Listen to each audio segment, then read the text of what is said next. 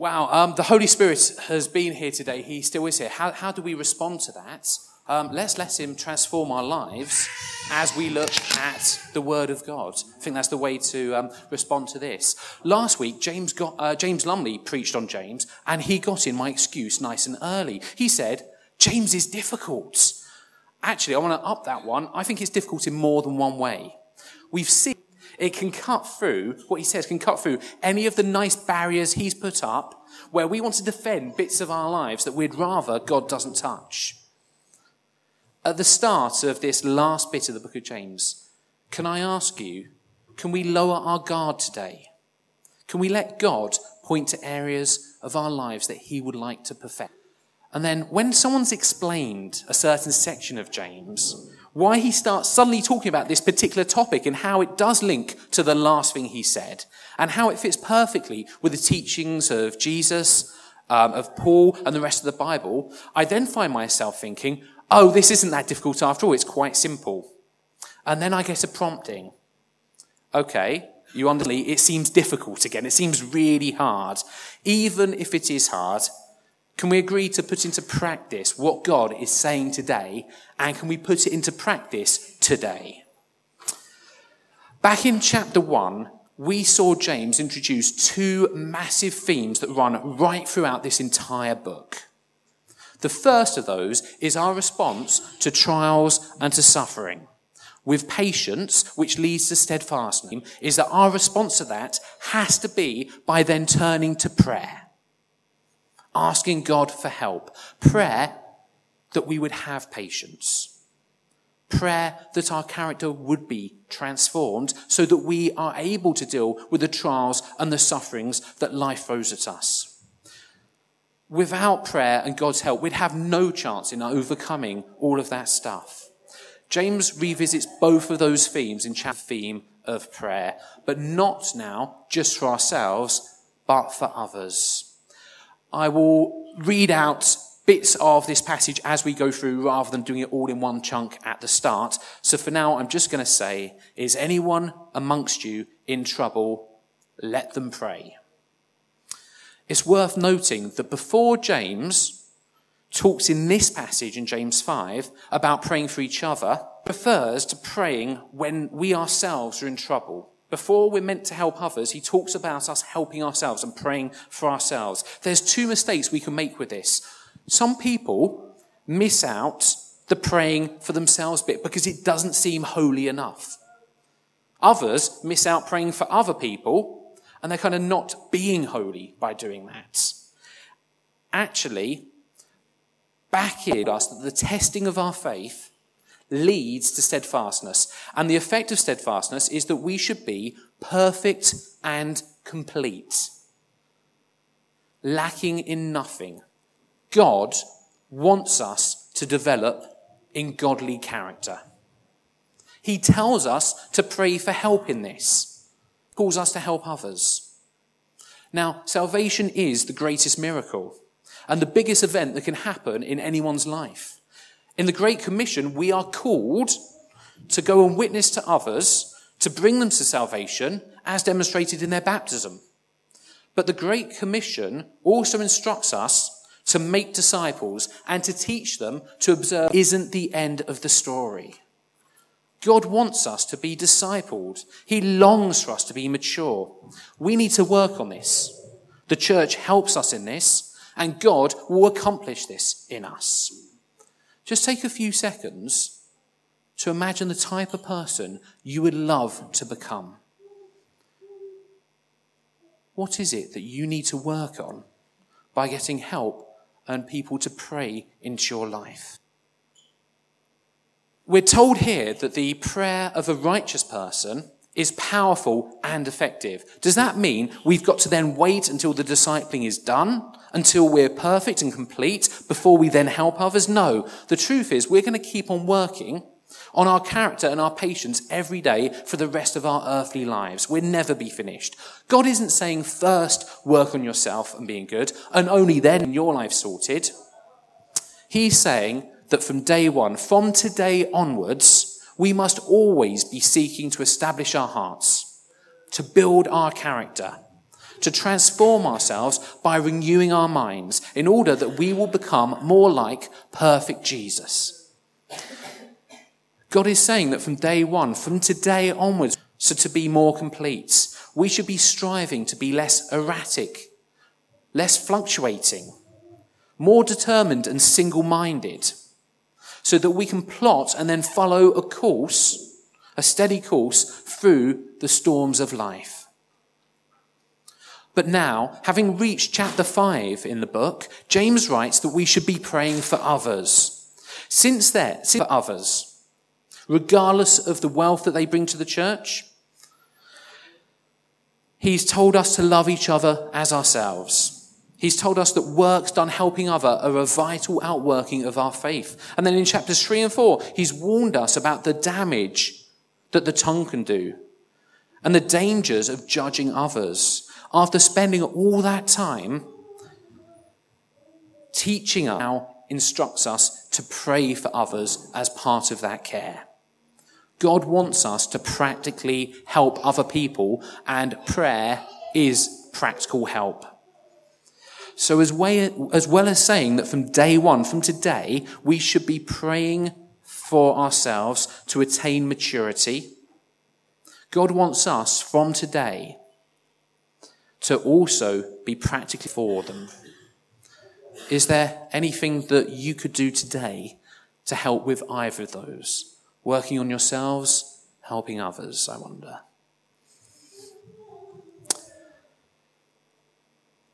Looking at the whole of verse 13, is anyone among you in trouble? Let them pray. Is anyone happy? Let them sing songs of praise. James here is offering us instruction, and that's not an if, when we are in trouble. That's talking about a whole range of problems. It might be sickness, oppression, bereavement, financial problems, breakdown of relationships. Our instruction is to pray, and as we see in future verses, to get prayer from other people to help us.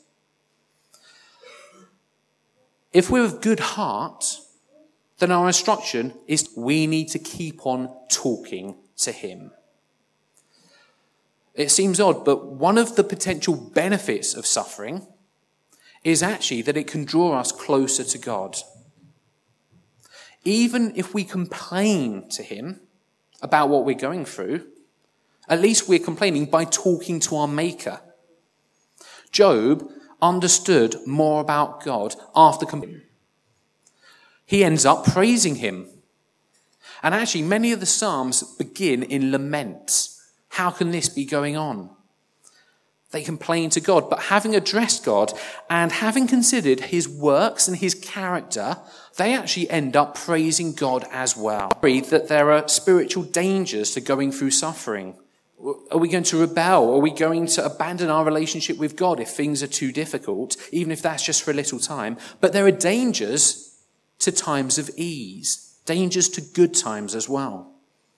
Maybe we think we're coping okay ourselves. Maybe we're thinking we can. James pointed out that there are disadvantages to both poverty and wealth. Again, what whatever our situation is, we need to be vigilant. We need to be steadfast, even. Wouldn't it be good not to waver or fluctuate based on what's going on in our lives? That's what James has been telling us to pray for. We're urged here, really, to make use of him.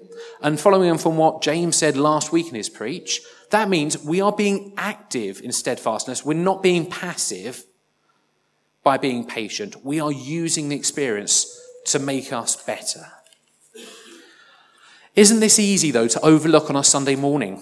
When people are so busy trying to fix projectors and that sort of thing. If we recall the final verses from last week, they were about being completely honest at all times. Let your yes be yes.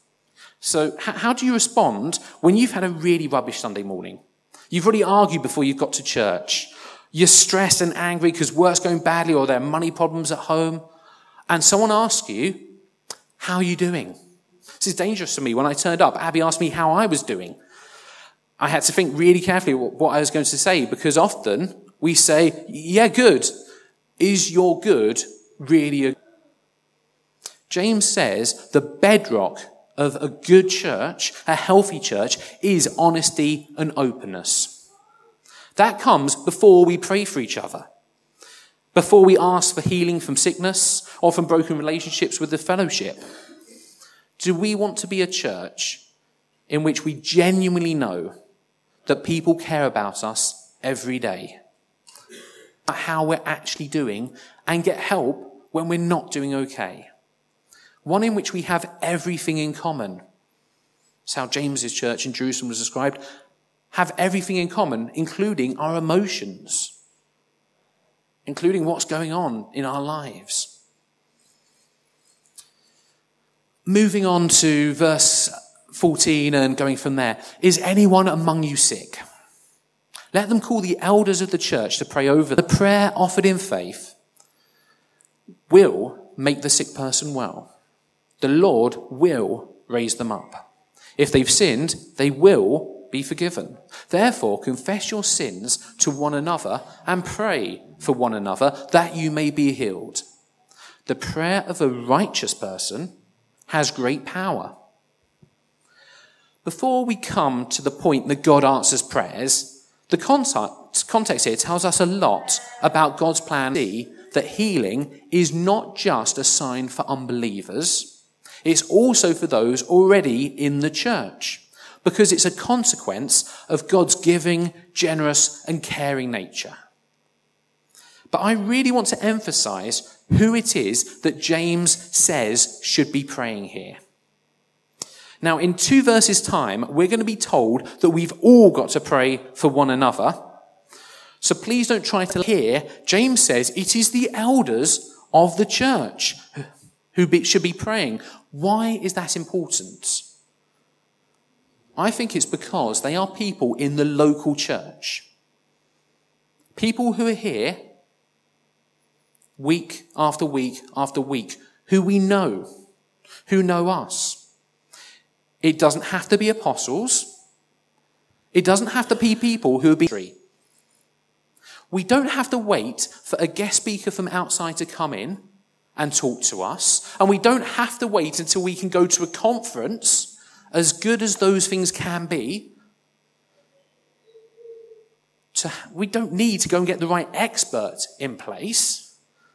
We, because we're not meant to rely on kind of an intercessor between us and God. Actually, if we share life with people in our local church and then we praise with them when stuff's going well, then through the Holy Spirit, when we pray, miracles will happen. That's saying miracles will happen today. The Holy Spirit is here. We don't need to wait for anyone else. When the words weren't working, Stuart, a row behind me, he's left the room now, um, said, Yeah, Jesus is here. It'll be fine under his breath. That's the point here. Ask today. Will you help other people today? So, why are the elders being called? It seems like this isn't a full church gathering on a, on a Sunday morning. Maybe the sickness is too great uh, for, for this ill person to actually get in. The, the word translated sick can also mean weary, really tired, worn out by a long or severe illness. And that word isn't used anywhere else in the uh, New Testament. Maybe this person is confined to actually lying down people kind of get sidetracked by the issue of the oil here. Uh, all I'm going to say is it was a common medicinal agent at the time. In the Bible, it's symbolic of the Holy Spirit who is going to be there. He's doing the miracle. And actually, a physical kind of symbol, actually, verse 15 tells us straight what's important. The symbolic oil isn't the thing, it's the prayer offered in faith which makes the sick person well.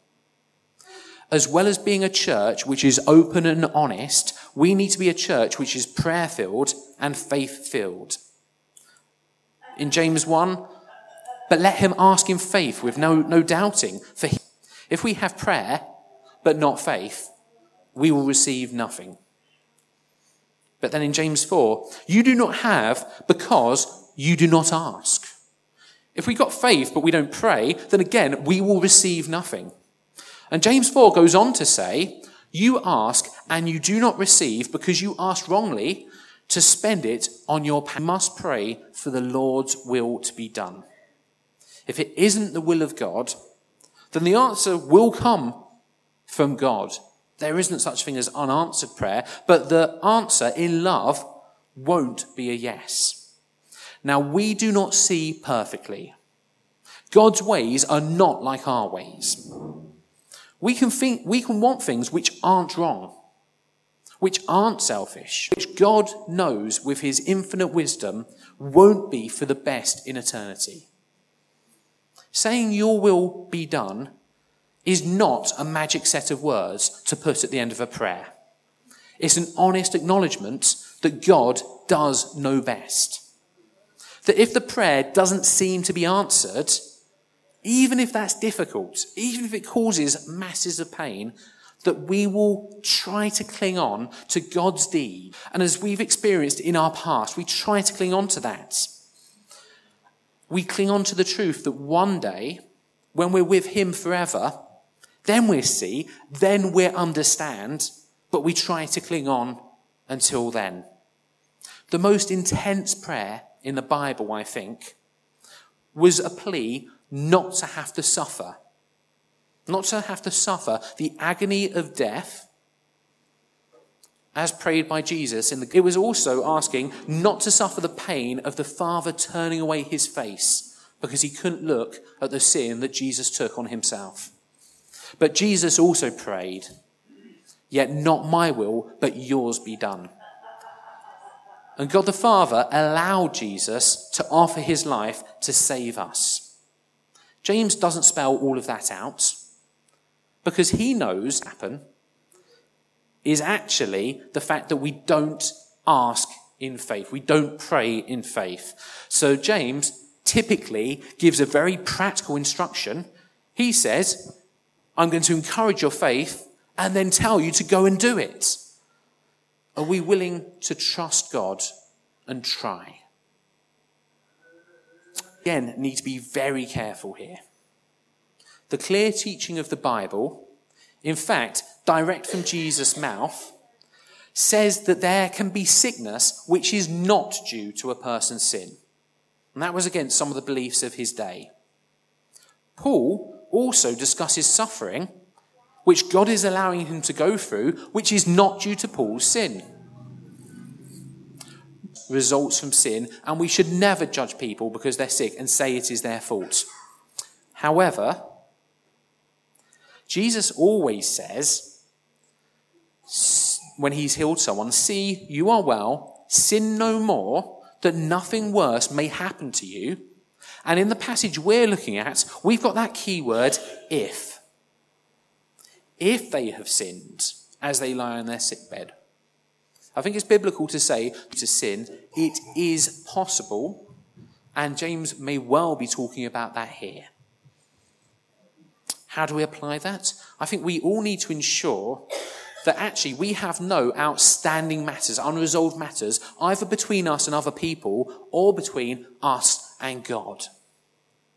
We need to take time for regular self examination before we have the time to ponder it in detail as if sin is causing, if it's causing sickness, bringing that sin into the open and praying in faith results in the sick person both being made well and sins being forgiven. Verse 16 then emphasizes the need for resolving conflicts and asking for forgiveness in the church community. Now, we're not to the entire room. Some people have interpreted it that way. No, this, this fits perfectly. We're being told that when there is sin between us, we need to get it sorted. We need to ask for forgiveness. We need to be reconciled to people. And James is speaking this truth into a church, thinking about the book so far, which he is trying to steer away from doubt blame, boasting, slander, judging others. He's even described those things as like being war and murder. You know, they're serious. And he's saying, you, you can confess this and you can reconcile and be stronger.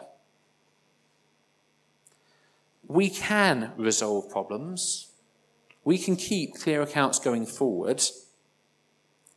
I, maybe this doesn't apply to you, but is there anything you should be looking to get sorted you to do that?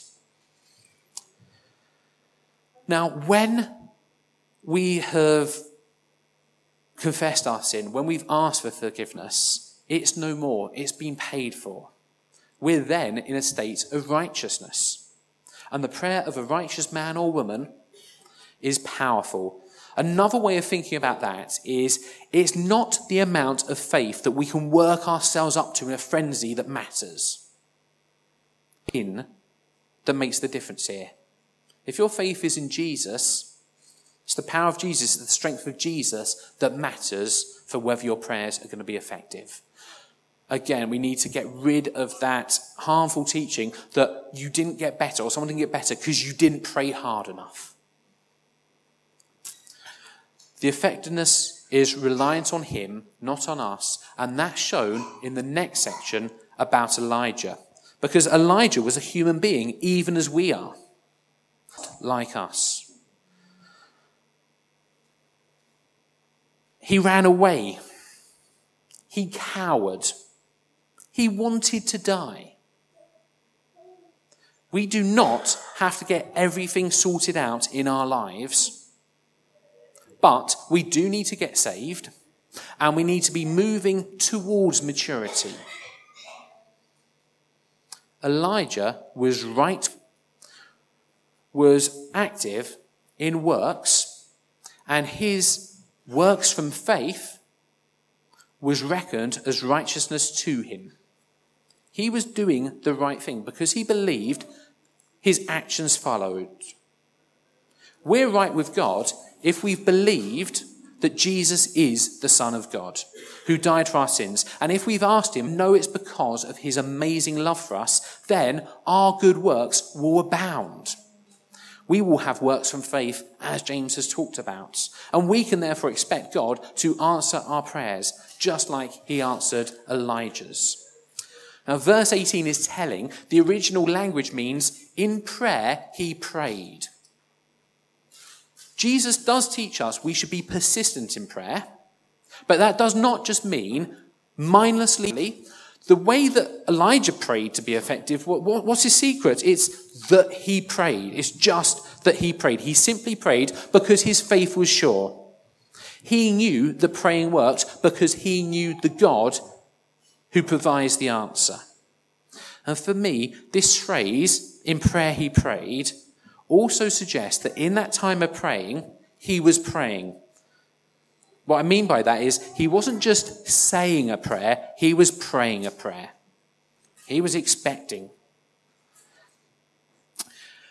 Now, as we get to the final two verses, last half dozen verses, urging us as a church to be a caring church, honest and open, prayerful, full of faith, and one in which we rebuild strong relationships even if stuff has gone wrong. So that we know each other not just superficially. Along with the call to be patient and steadfast, to overcome the trials that life throws at us, this has been a summary of the entire letter. This is what James has been text. My brothers and sisters, if one of you should wander from the truth, and someone should bring that person back, remember this. Whoever turns a sinner from the error of their ways will save them from death and cover over a multitude of sins. I think we can be scared of this. Maybe we think, I'm not paid to be a pastoral church leader. I'm not leading a life group, so, this isn't anything to do with me. But James would have none of that. He loves the word all member ministry. If we are exhibiting all of those positive qualities that James has spelt out we should be, we should have, we should do, then all of us will be in a position to help each other if we stumble. But we say, looking to avoid that responsibility, what might be the signs that someone is wandering from the truth? I can't see inside their hearts. All I got to go on is, um, I guess, what they say and, and what their life looks like. But to James, Those are, it's also the application of it into people's lives.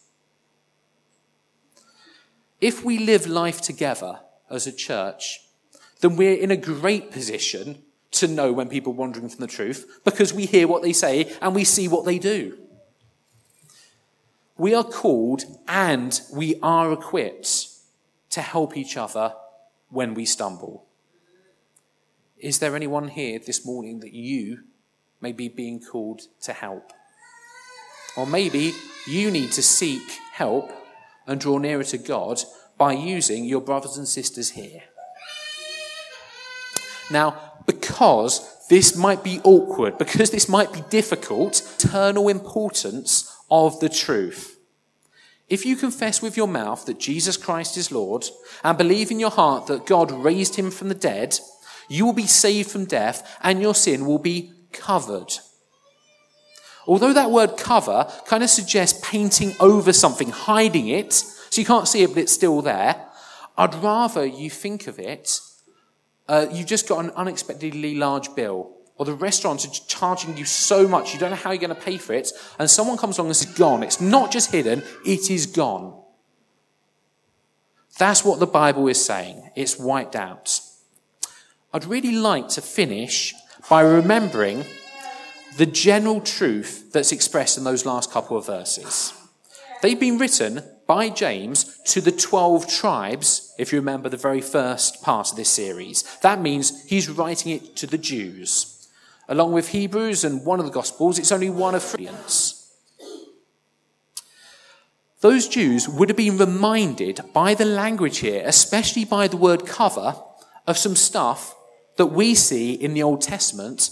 And I firmly believe that God's given us the Old Testament, as difficult as it may seem at times, as an aid to us to understand God better and to move closer to Him. Paul has stated it for Gentiles as well as Jews in this way. We, all of us, all people, myth. In fact, when we look at the story of Adam, or if we just look at our own lives honestly, we turned our backs on it completely, deliberately, and walked in the other direction. We were sinners. We were in error. We were spiritually dead and we could not approach God. We couldn't approach the holy God because of the sin which stained us completely, which was repugnant to him. God's perfect justice, from which he cannot deviate, means we brought death on our forgiveness of sins because sins bring death. But the way the Jews that James was writing this to would have understood it is in a much more kind of visceral and real way. He painted out illustrations. And I think that can really help us get why this is so important. So in the Old Testament, God chose a people for himself, an entire nation, to model to all other nations his character as a just, but also loving and merciful God. And he gave the Jews an annual reminder of God's justice and mercy. So on this one day, only this one day of the year, the high priest, the chief priest, only out of the entire country, was allowed to approach God in the holy place. Was it easy for him? Well, he had to wash himself clean more than once on the day, a complete bath. He had to dress himself in white linen, symbolizing purity, but linen, quite cheap, also humility. Having incense, high quality, and he had to burn it to literally, physically make a screen of smoke between him and the Holy of Holies in the holy place. Get a cover, get a covering of smoke there. That was not so that God could not see his sin. It worked the other way round. It was because it was so that the holiness of God, the awesome purity of God, didn't burst through and just completely annihilate the high priest because the high priest was a sinful human the Jews, after a few centuries of this, realized that although it didn't say so in their scriptures, they really should tie a rope around the foot of the high priest before he went in. Because if they didn't prepare themselves properly, they literally died in there. If that smoke wasn't in place, the holiness of God killed them because they were sinful. They had to physically pull the body out. That's an illustration that God gave them so they would understand how serious this matter is. That actually, that living in sin, it kills us. The chief priest, if he was okay of the year, if through all this he could just about approach God, he could then sacrifice a bull to atone for his own sin, the sin of just the high priest and sprinkle it on the mercy seat, the top of the Holy Holies, where, where the commandments were being kept. The proper name for that was the atonement cover. And that's what the Jews would have picked task, was to take two goats. Like all sacrifices, they would have been without blemish. And they had been set apart on behalf of the people. One of them is sacrificed as a sin offering to then cover the sins of the people. When the high priest has sorted himself out with blood, he can then offer blood on behalf of the people so that God forgives their sins. Confesses the sins of the nation over the second goat, and it is sent far, far away into the wilderness showing that the sins had left the people completely. They weren't just being covered over, they were gone. They were wiped out. And the book of Hebrews then talks about Jesus with this context, with this background.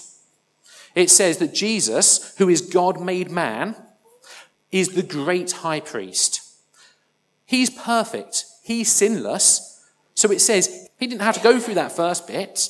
But then he does make a sacrifice for all of the people. And he didn't need to repeat that sacrifice every year. It was a once and for all sacrifice that secured an eternal redemption. And that sacrifice was him willingly dying in our place on the cross so that we could live. Hebrews asks, how much more effective will be the blood of Christ? We've sung about that a lot this morning. One without blemish, and who offered his life freely for the redemption of others. If we've accepted him, those sins are gone forever. And therefore, we can approach God, a holy God. We can know him in this life, and we can spend eternity with him. That's the context they would have understood and again, it leads to application. If you haven't yet trusted Jesus to save you from death and cover over all of your sins, raising you to eternal life, then first of all, consider the cost. James still affect your earthly life. They will not go away. But know that compared to the glory of knowing the maker of the universe, the God who created you yet died to save you, those sufferings are a fleeting concern. I really would urge you to take that step of faith and receive total, forever forgiveness today. But let's all of us be appropriate to those we know and those that we meet, so that we can help turn people from the error of their ways and bring them into salvation and eternal life. Lastly, in light of what God has done for us, dying for us, to break all of this, consider what He's called us in this passage, in this book, to do today and every day.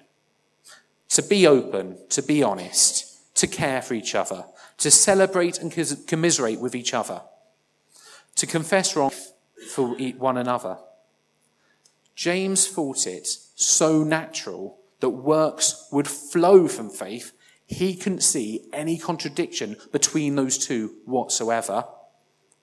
So let's put that faith into practice through our actions now.